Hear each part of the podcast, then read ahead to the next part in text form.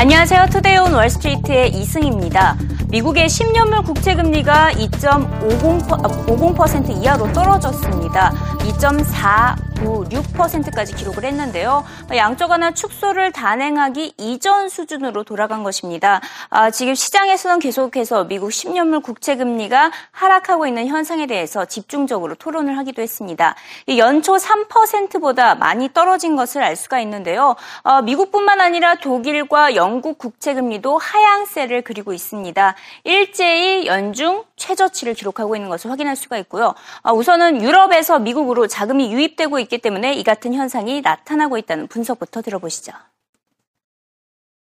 The real range has been two and a half to three, and that's also a psychological range. We're at two and a half in the 10 year today. To me, it seems like what's happening is that uh, today people are starting to realize that, that bending over backwards to buy the peripheral European bonds might not have been such a great idea over the last few months, and they're getting out of those and they're getting into U.S. Treasuries. Now, when U.S. Treasuries are rallying like they are, I think the stock market kind of views that as a risk off thing when you take into account also that the Russell and the NASDAQ had taken somewhat of a pounding over the last month. Right. So, right now, things are a little bit in adjustment period. I think when it settles down, there's going to be some stocks you want to buy.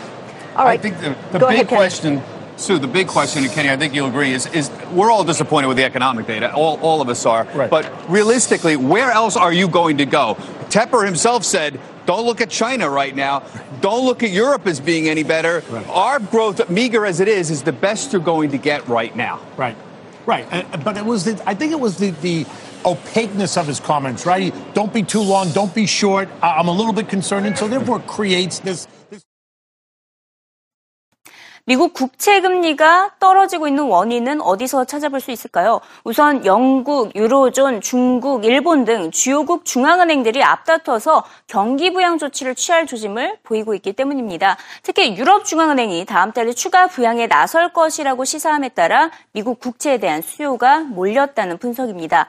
또 미국의 경제 경제 회복세가 예상보다 더디게 나타나면서 안전자산 선호 심리가 커져서 국채 가격이 올랐다는 분석입니다. 실제로 1분기 미국 경제가 0.1% 성장한 데 그쳤고 유로존 역시 0.2% 성장에 그쳤죠. 국채 가격이 오른다는 것은 국채 금리, 즉 수익률이 하락한다는 의미가 되고 있습니다. 더딘 성장에 더해서 물가 상승률은 전 세계적으로 낮은 수준입니다. 그렇기 때문에 국채 투자 리스크 그만큼 적다고 보시면 됩니다. 그렇기 때문에 국채금리 하락이 계속해서 이어질 것이라는 전망이 나오고 있습니다. 국채금리 하락의 주요 원인들을 CNBC의 스티브 리즈먼 기자가 정리해봤습니다. Look at all this duration of long bonds they've taken off the market, forcing you at home to make that choice. Do I go in and buy expensive bonds or do I go into the stock market? Dom Chu coming along to talk a bit to you about that in just a second. That's number two. And by the way, the ECB could be coming along in June, the expectation. Finally, the long term trend has been down. If you guys could zoom in on this a little bit, look at this long term trend down. Now, we had a blip, we had a blip up, but now we look like we're back on trend. Larry Summers has done a lot of thinking about this, thinking that, you know what, with all the cash on the books of banks, with all the issues out there in the economy, maybe there's less demand for debt right now. Less demand for debt means more supply. There's your three reasons, Tyler. Weak economy, little inflation, easy central banks may be getting easier, and the long-term trend of lower rates. Of lower rates. 바클레이즈에 따르면 올해 미국 국채 수익률의 평균치는 2.18%로 나타났습니다. 이는 다우 지수의 수익률 1.7%보다는 높은 수준이지만 S&P 500 지수의 수익률 3.4%보다는 낮습니다. 500개 기업들 가운데 무려 148개 기업들의 수익률이 10년물 국채 금리보다 높은 것으로 나타났습니다. 그만큼 10년물 국채에 투자하는 것보다 해당 기업에 투자하는 것이 더 높은 수익을 거둘 수 있다는 의미인데요. 이처럼 기업들의 수익률이 10년물 국채 금리보다 높은 경우는 이례적입니다. 지난 1952년 초반에 그랬고 지난해 5월에 발생한 바가 있는데요. 이번 달 들어서 또다시 이 같은 현상이 나타나고 있다는 분석입니다. CNBC는 이 가운데 수익률이 3% 10%를 넘기는 동시에 P가 S&P 500보다 낮은 3개의 기업들을 추천했습니다. We found three very big names, very well known ones that you've all heard of, that all have reasonable valuations and trade with yields that are higher than the 10 year interest or 10 year yield on the uh, Treasury note. So, number one is Microsoft. a lot of people don't know maybe that it yields 3%, so heftily above the 10-year treasury yield, and it trades at just 15 times earnings. That's below the S&P 500. Then there's automakers like Ford, dividend yield over 3%. It trades at just 10 times earnings, so a real discount to the overall market. And then, of course, you've got the telecom companies like AT&T, Frontier, Verizon, you name them. AT&T trades at a 5% dividend yield and trades at just about 11 times earnings. So if you're looking for reasons why, my old boss Neil Hennessy was on Squawk Box this morning saying he would rather own stocks with these kinds of characteristics for 10 years than a 10-year government bond. 미국 국채가 아무리 안전자산이라고 하더라도 수익률 기준에서 본다면 앞서 보셨다시피 마이크로소프트, 포드, AT&T 등 적정 기업에 주식 투자를 하는 것이 더 높은 수익률을 기록할 수 있다는 것을 확인하셨습니다. 이 증시 흐름과 상관없이 독자적으로 수익을 낼 수 있는 투자 전략인 셈인데요. 이런 가운데 헤지펀드계의 거물 데이비드 테퍼는 현재 주식시장에서 매도보다는 매수를 취하는 것이 현명하지만 과도한 투자는 삼가해야 한다고 조언했습니다. 오히려 현금 비중을 늘릴 것을 강조하며 최근 헤지펀드 매니저들이 포트폴리오 비중에서 현금이 5%를 차지하고 있다는 조사 결과를 지지하는 발언을 가졌습니다. 테퍼는 유럽 중앙은행이 공격적인 조치를 취하지 않으면 금융시장이 더 위험해질 것이기 때문에 과도한 매수는 추천하지 않는다고 경고를 한 것인데요. 이 같은 데이비드 테퍼의 신중론에 이 또 다른 헤지펀드계의 거물이죠. 리온 쿠퍼맨은 반대 의견을 제시했습니다. 현재 금융시장에서 주식이 최상의 투자처라며 S&P 500 지수가 올해 1700밑으로 떨어지진 않을 것으로 내다봤는데요. 현재 미국의 주식시장 적정 수준이라고 평가했습니다. 라스베가스에서 열린 솔트 컨퍼런스에서 전해진 쿠퍼맨의 투자 조언 확인합니다. His earnings are growing very modestly, and the leverage is in the multiple. And I said that I thought the proper multiple in the market was about 16 times. If you take 16 times the $117 earnings estimate, sorry if I sound like a statistician, which I'm not, 16 times 117 is 1872. The market ended the year at 1848. It was in a zone of fair valuation. I believe the ECB will do what they have to do, um, and the conditions that would lead to a bear market are just not present, and that the market's in a zone of fair valuation. And uh, sure, you should have cash uh, mostly all the times, except at major bear market bottoms, but the market's fairly valued. It's not priced to perfection, but it's not undervalued either. 네, 어제 메이시스의 실적에 이어서 오늘은 월마트의 실적이 전해졌습니다. 다소 실망스러웠는데요. 매출과 순익 모두 시장의 예상치를 하회했습니다. 미국 내 동일 점포 매출 0.8%또 감소하면서 5분기 연속 감소세를 이어가고 있습니다. 특히나 2분기 실적 전망치도 시장의 예상치를 하회했는데요. 단 하나의 호재도 전해지지 않았기 때문에 월마트의 주가 3% 넘게 빠졌습니다. 도이치뱅크 애널리스트는 월마트의 공격적인 이커머스 투자로 인해 실적 부진은 계속해서 이어질 것으로 내다봤습니다. Yes, I think that the second or the first quarter results were more or less in line, but the second quarter guidance was disappointing. Uh, came in well below the street. Uh, Walmart continues to invest in e-commerce and other small store initiatives, and it continues to invest very aggressively in price, and that's having a, a very negative impact on margins here in the near term. The street was $1.29 to $1.30 uh, for 2Q. So, yeah, it is a little bit light, yeah. and it seems like it's due to uh, margins, both price investments as well as e commerce initiatives.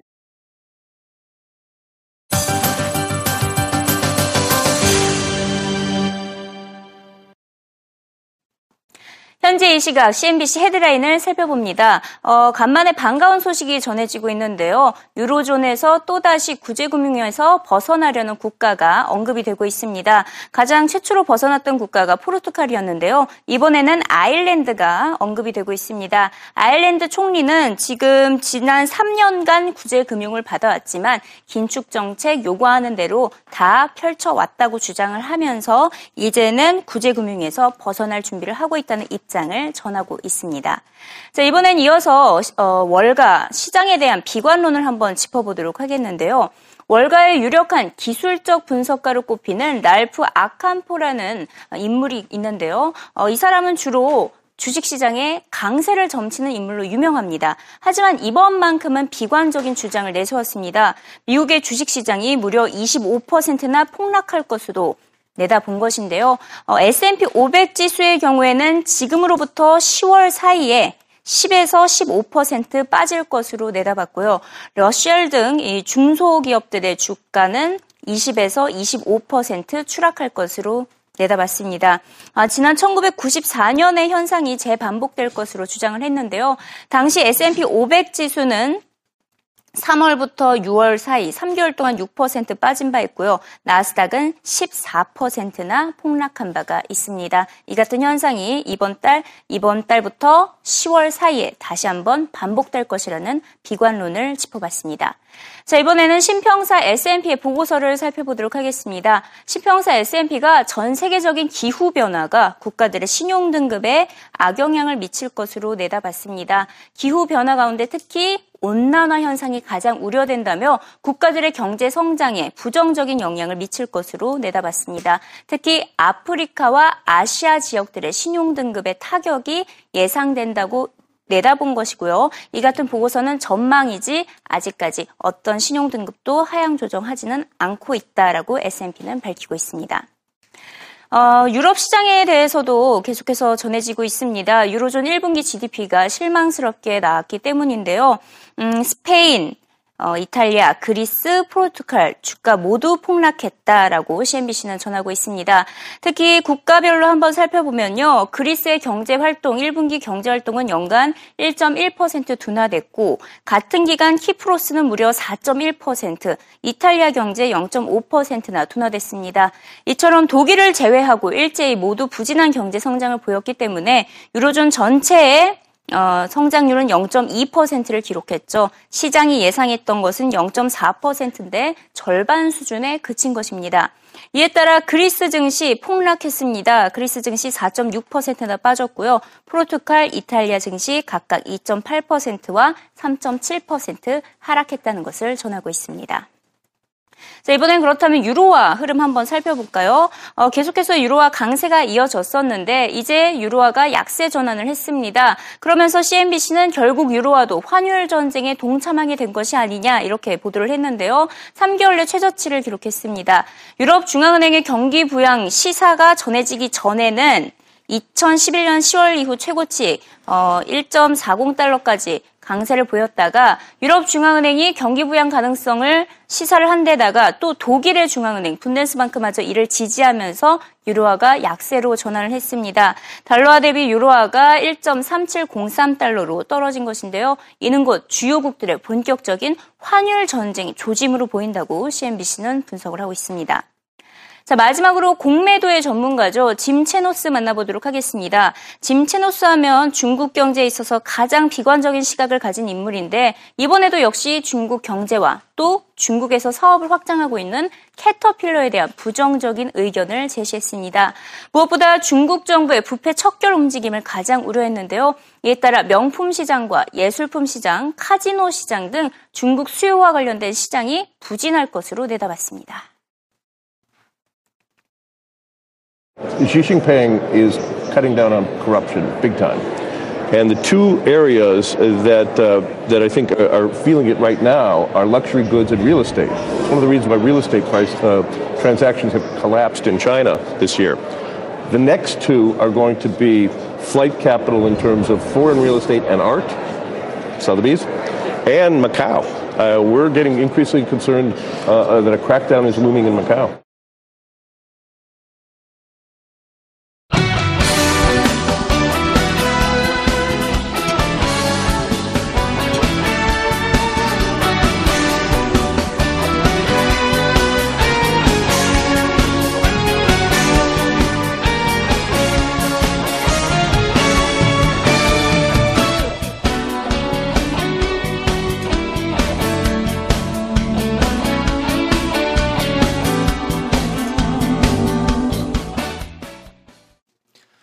또 기업 실적들이 그다지 좋지 않았던 점도 시장에 별다른 도움이 되지 못했습니다. 먼저 월마트가 실적을 발표를 했는데요. 1분기 주당 순이익이 1.1달러로 월가 예상치에 미치지 못했습니다. 매출도 1,142억 달러에 그치면서 5분기 연속 감소세를 보였습니다. 특히 2분기 주당 순이익이 1.15에서 1.25달러에 그칠 것으로 예상을 해서 1.28달러를 예상했던 시장 기대에 미치지 못했습니다. 4월 3일, 30일까지 미국 매장에서의 거래량이 1.4% 줄었고 미국 매장에서의 매출 역시 0.1% 줄어서 5분기 연속 감소세를 이어가고 있습니다. 월마트에 대한 전망은 아직도 밝지 않습니다. 또 하나의 소매업체 콜스도 실적이 부진했습니다. 1분기 순이익이 전년 대비해서 15%나 감소했는데요. 동의점포 매출이 3.4%나 줄어서 0.2% 증가를 예상한 시장 기대를 저버렸습니다. 사치품도 필수재도 아닌 중간 수준의 재화를 어, 취급하는 콜스라고 할 수가 있겠는데요. 하이엔드 제품은 메이시스 그리고 low-end는 월마트나 타겟에 밀리면서 상당히 사업 부진이 이어지고 있습니다.